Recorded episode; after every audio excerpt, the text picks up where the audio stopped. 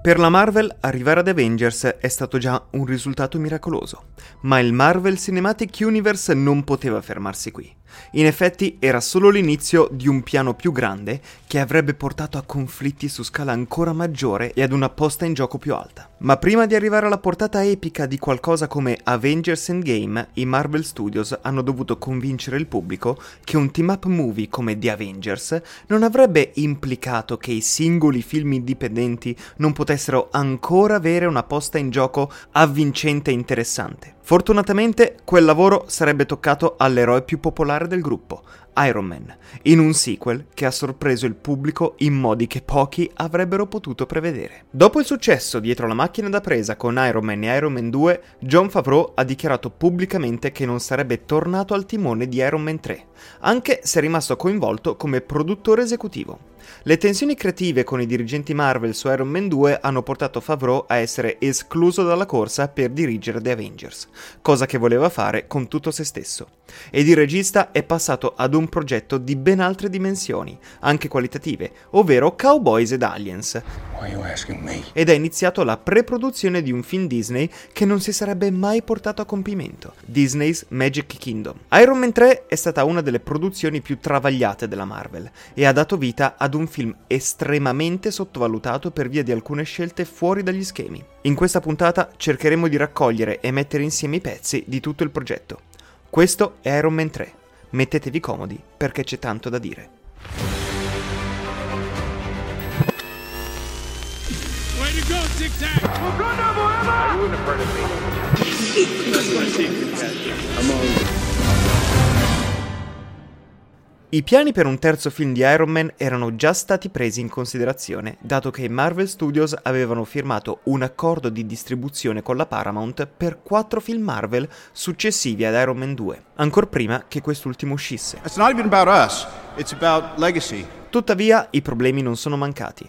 La Disney ha voluto porre fine al precedente accordo tra i Marvel Studios e la Paramount e ha accettato di pagare alla Paramount 115 milioni di dollari il 18 ottobre 2010 per i diritti di distribuzione mondiale di Avengers e Iron Man 3. Lo stesso giorno Disney, Paramount e Marvel Studios hanno annunciato che i film saranno distribuiti nei cinema statunitensi a partire dal 3 maggio 2013. John Favreau, che aveva già diretto i primi due film sui supereroi, avrebbe dovuto dirigere il terzo film del progetto, ma il 14 dicembre 2010 ha annunciato che non avrebbe realizzato il film perché aveva accettato di dirigere Magic Kingdom.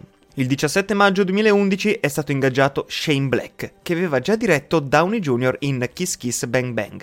Black non solo ha fatto da regista, ma ha anche scritto la sceneggiatura, poi rivista da Drew Pierce. Quando era iniziata la ricerca di un nuovo regista, la star Robert Downey Jr. ha avuto un totale controllo sulla scelta, in quanto non era solo il volto stesso del franchise, ma anche un serio collaboratore creativo, avendo contribuito a gran parte del successo del primo film di Iron Man. Nel decidere chi avrebbe diretto Iron Man 3, Robert Downey Jr. ha contattato il regista che non solo ha contribuito a lanciare la sua rinascita di carriera con Kiss Kiss Bang Bang, che lo ha anche messo nel radar della Marvel, ma ha anche fornito consigli pratici sulla sceneggiatura dei primi due film di Iron Man, ovvero Shane Black. Black ha fatto irruzione sulla scena di Hollywood come sceneggiatore prodigio grazie a film come Arma Letale e Spy. Bene, concentrati bene sul movimento, ok? Ci siamo, eh? Ora vado. Eh? Vai! Ed è passato con successo alla regia con l'eccellente noir del 2005 Kiss Kiss Bang Bang. Per caso ti ha tranciato il dito? Sì, è per terra, raccoglilo, prendilo! Ha firmato per scrivere e dirigere Iron Man 3 nel febbraio 2011 e a marzo la Marvel ha assunto Drew Pierce, sceneggiatore del recente Hotel Artemis, per scrivere la sceneggiatura insieme a Black. Sebbene Black fosse inizialmente riluttante a lavorare con un co-sceneggiatore che non conosceva, ha accolto di buon grado la compagnia di Pierce Comics e i due hanno deciso di ispirarsi ad un famoso ciclo narrativo a fumetti di Iron Man, chiamato Extremis, per coinvolgere uno dei cattivi più iconici di Iron Man, il Mandarino. America. Ready for questo personaggio è stato originariamente considerato per il primo film di Iron Man, ma il team non è riuscito a capire esattamente come evitare gli stereotipi razziali del personaggio dei fumetti. E quindi Obadiah Stane è stato promosso a capo cattivo per quella prima uscita. Secondo Shane Black, la Marvel non aveva pianificato esattamente chi fosse il cattivo, e solo all'ultimo hanno espresso il desiderio che fosse il mandarino. Il tema di Tony Stark è il tornare alla caverna, metaforicamente e fisicamente. È un ritornello ricorrente quando si trattava di Iron Man 3, e in effetti il sequel spoglia Iron Man di tutti i suoi fantastici giocattoli per l'intero secondo atto, e affina la storia su un intimo disturbo da stress post-traumatico, sulla stessa linea del primo atto del primo capitolo di Iron Man. Per quanto riguarda il villain principale del film, quando Black e Pierce hanno iniziato a lavorare alla sceneggiatura, Pierce un giorno ha suggerito di fare del mandarino una sorta di copertura per un vero cattivo che tirava le fila dietro le quinte, e Black ha accettato di buon grado. Hanno fissato una riunione coi piani alti della Marvel per parlare di questa cosa, ed erano convinti che sarebbero stati licenziati al volo, ma sono rimasti sorpresi nello scoprire che a Kevin Feige e compagnia piaceva davvero la svolta. Shane Black ha specificato che un una simile svolta avrebbe avuto più senso tematico rispetto a creare un semplice adattamento del personaggio del mandarino. Per Black questo tipo di mandarino è importante perché offre un modo per mostrare gli effetti della paura sulle persone, di un popolo spaventato da una minaccia terroristica. Qui la politica non c'entra, è una bella vendetta all'antica. Anni dopo, facendo delle dichiarazioni dopo che alcuni fan hanno risposto negativamente a questo sviluppo della trama, Black ha comunque difeso la svolta come più interessante di una tradizionale storia con con un antagonista definito fin dal principio, dicendo di aver fatto sentire ingannati alcuni fan e questa cosa implica che aveva fatto bene il suo lavoro. Nel finale del film viene rivelato che Aldrich Killian, Guy Pearce, è il vero cattivo dietro il mandarino, ma questa è solo una variazione operata dalla casa delle idee alla sceneggiatura originale di Black Pierce, in cui Killian era a conti fatti un personaggio minore e Maya Hansen, interpretata da Rebecca Hall, si sarebbe rivelata come il vero antagonista. I am the Mandarin!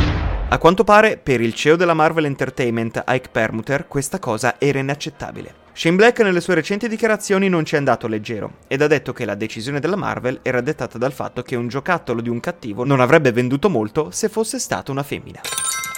Queste decisioni comunque non sono opera di Feige in sé, ma della Marvel come società, problemi di mercato che oggi non sono più così rilevanti. In effetti, Feige alla fine fece pressioni per non dover più far riferimento nel suo operato a Permuter, che Marvel Studios hanno sempre definito come una pletora di idee terribili. Perciò, dopo Iron Man 3, Feige riferisce direttamente ad Alan Horn della Disney. Ma a quel tempo Permuter era il capo di Feige e l'ordine era che al personaggio di Rebecca Hall non fosse permesso di essere il cattivo del film. Quindi è stato cambiato in Killian. Jessica Chastain era originariamente in trattative per la parte, probabilmente quando era il vero ruolo di cattivo. E Rebecca Hall ha detto che il suo personaggio è continuamente cambiato durante le riprese. In un primo momento le avevano ufficializzato che sarebbe stata lei il villain principale della storia. Perciò, quando ha letto la scena in cui le avrebbero sparato all'improvviso in testa, ci rimase molto male, perché non aveva firmato per un ruolo simile. Mentre le riprese sono iniziate a maggio 2012, nella Carolina del Nord, dove aveva la base la produzione, il film ha continuato a subire alcuni cambiamenti e sebbene Black abbia fatto solo elogi per il suo rapporto con la Marvel e Feige,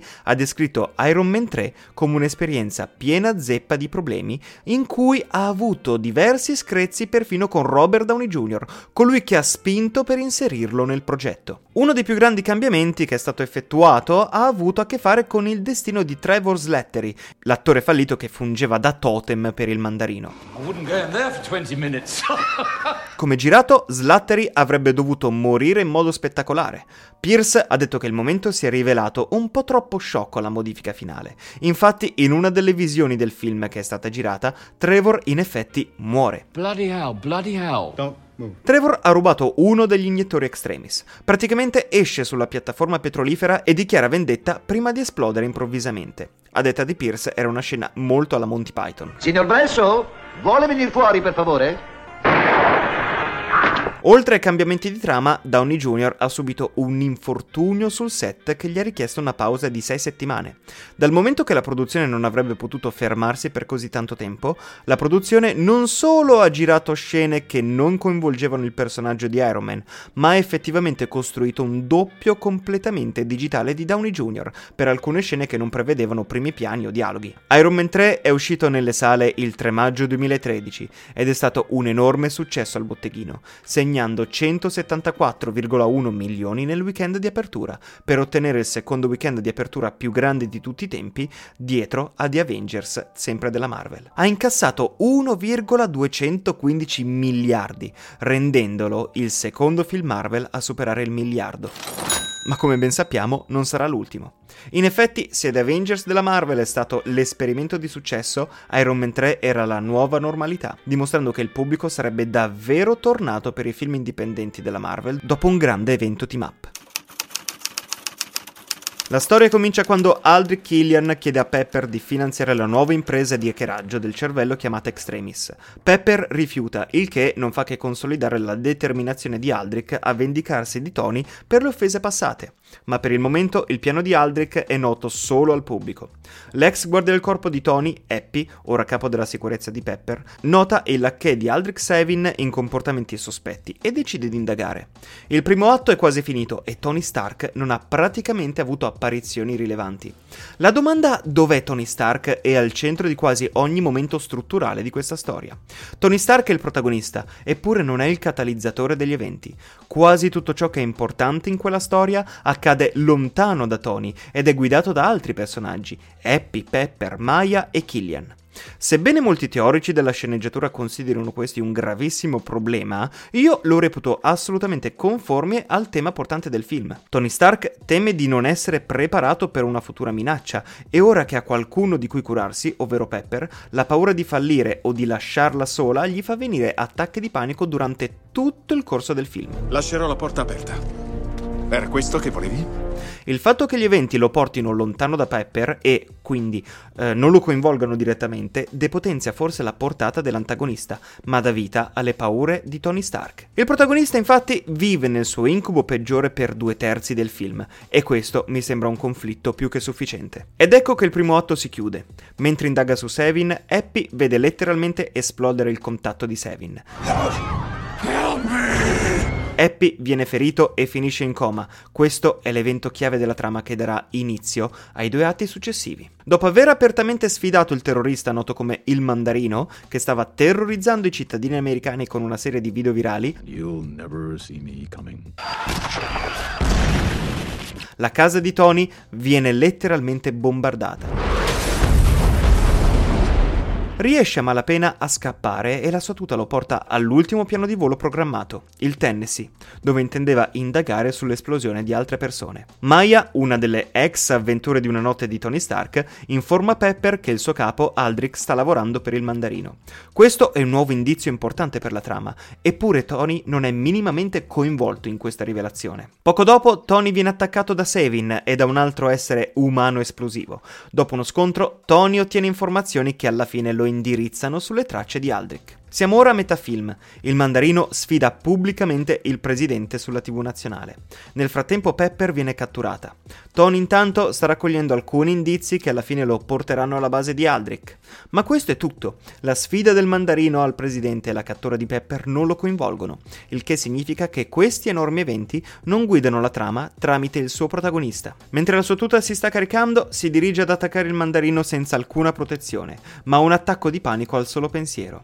Decide decide di costruire qualcosa per sentirsi meglio e costruisce un'armatura improvvisata, così da avere la sicurezza di cui ha bisogno per assaltare il complesso del mandarino. Alla fine viene catturato, così come Pepper, a cui viene iniettato Extremis, mettendo a rischio la sua vita. Tony riesce a chiamare la sua tuta, liberandosi, salvando Rodey e un aereo pieno di persone prima che lui e Rodey partano senza l'utilizzo delle tute per salvare Pepper. Siamo alla fine del secondo atto. Tony riesce a liberarsi, ma nonostante i migliori sforzi, il presidente viene rapito rapito e consegnato ad Aldrich. Ancora una volta, questo non è un punto della trama che riguarda Tony Stark. Certamente la cattura del presidente è un grosso problema, ma avviene fuori dalla portata di Tony Stark e non è qualcosa di così personale da coinvolgerlo profondamente. Siamo arrivati al climax. Dopo aver attivato le sue tute a mo' di drone per combattere i tirapiedi esplosivi di Aldrich, Tony trova Pepper, a cui è stato iniettato Extremis e si è trasformata lei stessa in una persona esplosiva. Eccoci al momento decisivo, lo scontro tra Aldrich e Iron Man, ma in maniera perfettamente coerente con tutta la struttura del film. Non è Tony a porre fine al conflitto, bensì Pepper. Pepper sopravvive miracolosamente a una caduta di 200 metri ed emerge dalle fiamme appena in tempo per salvare Tony Stark e uccidere Aldrich. Alla fine Tony fa a Pepper il regalo di Natale che lei ha tanto desiderato, facendo esplodere tutte le sue tute, la sua ossessione prima degli eventi raccontati nel film. Cura Pepper dall'extremis e si fa rimuovere le ultime schegge dal petto. Tony, dopo ben tre film, è uscito dalla caverna dopo essere stato spogliato di tutte le sue armi. Una bella metafora per il percorso di Tony Stark, ma siamo siamo tutt'altro che alla fine del suo arco. Questa è la vera forza di Iron Man 3. È un film che si concentra su alcuni grossi problemi del personaggio, tra cui continui attacchi di panico. È un tipo di film di Iron Man diverso da quelli che abbiamo visto prima, con colpi di scena e uno stile quasi unico nel Marvel Cinematic Universe. Tony trascorre più tempo al di fuori delle tute di Iron Man di in qualunque altro film, il che lo porta ad affrontare i suoi problemi senza una corazza che lo possa proteggere dal mondo esterno. Questo escamotage dà a Tony Stark qualcosa di cui preoccuparsi e un motivo concreto per avere paura. A famous man once said, "We create our own demons." affrontando i suoi problemi non come un genio miliardario playboy filantropo, ma come un uomo mortale. Joss Whedon ha tratto per la prima volta il dado in The Avengers, costringendo Tony a lavorare in squadra per la prima volta e a mettere in discussione il suo mondo, e Black continua su questa linea, esplorando la profondità di Tony in un modo che un film corale non avrebbe potuto fare. Ciascuno dei film Marvel di Iron Man presenta un cattivo visivamente sorprendente contrassegnato come l'altro culturale, etnico e ideologico. L'organizzazione dei Dieci Anelli nel primo film, Vanco nel secondo e il mandarino di Ben Kingsley nel terzo film, ma in ognuno di questi casi questi cattivi convenzionali e stereotipati nascondono una figura più nefasta, che si è sempre rivelata essere uno dei concorrenti economici e industriali di Tony Stark. Obadiah Stane di Jeff Bridges, Justin Hammer di Sam Rock, Rockwell e Aldrich Killian di Guy Pearce. Aldrich Killian, uh, I'm a big fan of your work. My work? Who is it? He needs me. A differenza di precedenti cattivi esotici, il mandarino di Kingsley si rivela non essere affatto una minaccia, ma semplicemente una comoda icona del terrore per l'era dell'informazione digitale. La schizofrenia culturale e politica incarnata dal mandarino di Kingsley è una performance di una mal definita guerra al terrorismo. Tra la sua barba di Bin Laden e il suo caschetto da samurai e il suo aspetto vagamente medio orientale, il mandarino è una spremunta orientale colma di significati del termine terrorista, mentre allo stesso tempo non suggerisce alcuna ideologia coerente o associazione politica precisa. E l'accento del Midwest del personaggio aiuta molto in questo. The soldiers were out on maneuvers. The braves were away. È abbastanza geniale quindi che l'accumulo di questi segni porti solo a un nocciolo vuoto quando il mandarino si rivela essere semplicemente un attore britannico disperato. È in questo modo che i film di Iron Man sono invisibilmente politici. Assumono una serie di valori libertari in gran parte tradizionali e usano una maschera di lotta politica internazionale per mascherare il nucleo mai integrato del personaggio di Tony Stark. Ciò che deve essere protetto più e più volte non è il popolo americano, ma la centralità del complesso militare industriale stesso. Stark dichiara di aver privatizzato la pace nel mondo in Iron Man 2, eppure qui il presidente viene quasi ucciso dai simboli dei suoi interessi privati e della sua avidità. Mi riferisco ovviamente al War Machine a stelle strisce. Come sostiene Aswine Subseng, quando Stark sostanzialmente lascia il capitalismo alla fine di Iron Man 3, si sta lasciando del tutto alle spalle un'ideologia. In altre parole, non riesco a pensare a una simbologia migliore della distruzione creativa di Tony Stark che si allontana da una villa in rovina di Malibu a bordo di una luccicante auto sportiva. Il viaggio emotivo di Tony Stark è il fulcro del film. All'inizio è quasi riconoscibile rispetto al miliardario donnaiolo egocentrico e sicuro di sé che abbiamo visto nei film precedenti e nel flashback di apertura. È ancora un genio ed è diventato ossessivo. Non lascia quasi mai il suo laboratorio. Aspetta che Pepper si addormenti prima di alzarsi dal letto e tornare al laboratorio per armeggiare ancora con la sua armatura, cercando sempre di perfezionarla. In Iron Man 3, Tony è un uomo che affronta la propria mortalità in un modo molto diverso diverso dal primo film della saga. In quel primo film la sua esperienza di pre-morte lo ha portato a ripensare alle sue priorità, poiché si è confrontato in prima persona con la distruzione causata dalle sue armi. Era la storia di un metaforico trapianto di cuore di un miliardario distaccato, simboleggiato dal suo letterale cambiamento di cuore e dal reattore ARC. Questa volta la sua esperienza di pre-morte lo ha colpito molto più acutamente, perché per la prima volta ha qualcosa da perdere. Tony ha finalmente qualcuno a cui tiene e che in cambio si prende cura di lui, ha il terrore di non essere in grado di proteggerla, fallendo o morendo. Ha passato il suo tempo a costruire più di 30 diverse tute di Iron Man, cercando di pianificare qualsiasi evenienza. E il suo progetto attuale, il Mark 42, è progettato per volare da lui in qualsiasi momento. È interpretato in modo molto umoristico, ma alla base della commedia c'è un senso di disperazione di Tony Stark, il suo bisogno di avere il controllo e la completa protezione. Quando Happy, il suo autista barra guardia del corpo barra capo della sicurezza, viene ferito nell'attacco del mandarino, risponde con rabbia, sfidando il mandarino per vendetta. Quando il mandarino attacca la casa di Tony, Tony mette alla prova l'armatura, chiamandola con la mente e inviandola ad avvolgere Pepper, proteggendola dall'esplosione e permettendole di salvare la donna del suo passato che era venuta in aiuto. Una volta in Tennessee, con la sua tuta danneggiata e impotente, Tony si nasconde in un garage e fa amicizia con il ragazzino che vive lì. È un abbinamento unico e il ragazzo sfida Tony ad ogni sequenza, interrogandolo su tutto e provocandoli altri attacchi di panico. I don't, uh. I'm gonna start again. Tony si sente completamente indifeso, con la sua armatura fuori uso e la sua ragazza lontana dove non può proteggerla. È qui che Tony inizia a imparare che mentre Iron Man, come lui stesso ama dire, è anche più di un semplice uomo in armatura, è anche più di un genio miliardario playboy filantropo. Iron Man 3 parla di Tony Stark che impara ad essere un eroe. Tony Stark, nei suoi primi tre film, incluso The Avengers, è una figura reazionaria che riempie i suoi abiti con tutti i tipi di dispositivi per ogni possibile situazione, ma il suo atteggiamento era ancora eccessivamente smargiasso, ma sempre pronto ad affrontare qualsiasi cosa gli si opponesse. Questo in genere ha funzionato, perché era un genio tra gli umani ed era preparato a tutto, ma in un solo film ha affrontato alieni che hanno devastato New York, ha attraversato un wormhole, ha visto gli dei norreni combattere fra loro ed ha capito di non essere minimamente preparato a minacce di questo tipo. E sappiamo tutti come andrà a finire. Grazie a tutti per avermi seguito fino a qui. È stato un viaggio lungo, lo so, ma spero che ne sia valsa la pena. Io sono Leonardo Rinella, voce e autore del testo che avete appena sentito. L'appuntamento è fissato per settimana prossima e parleremo di Thor The Dark World. Parlare di questo film è un lavoro duro, ma qualcuno lo deve pur fare. Ciao a tutti.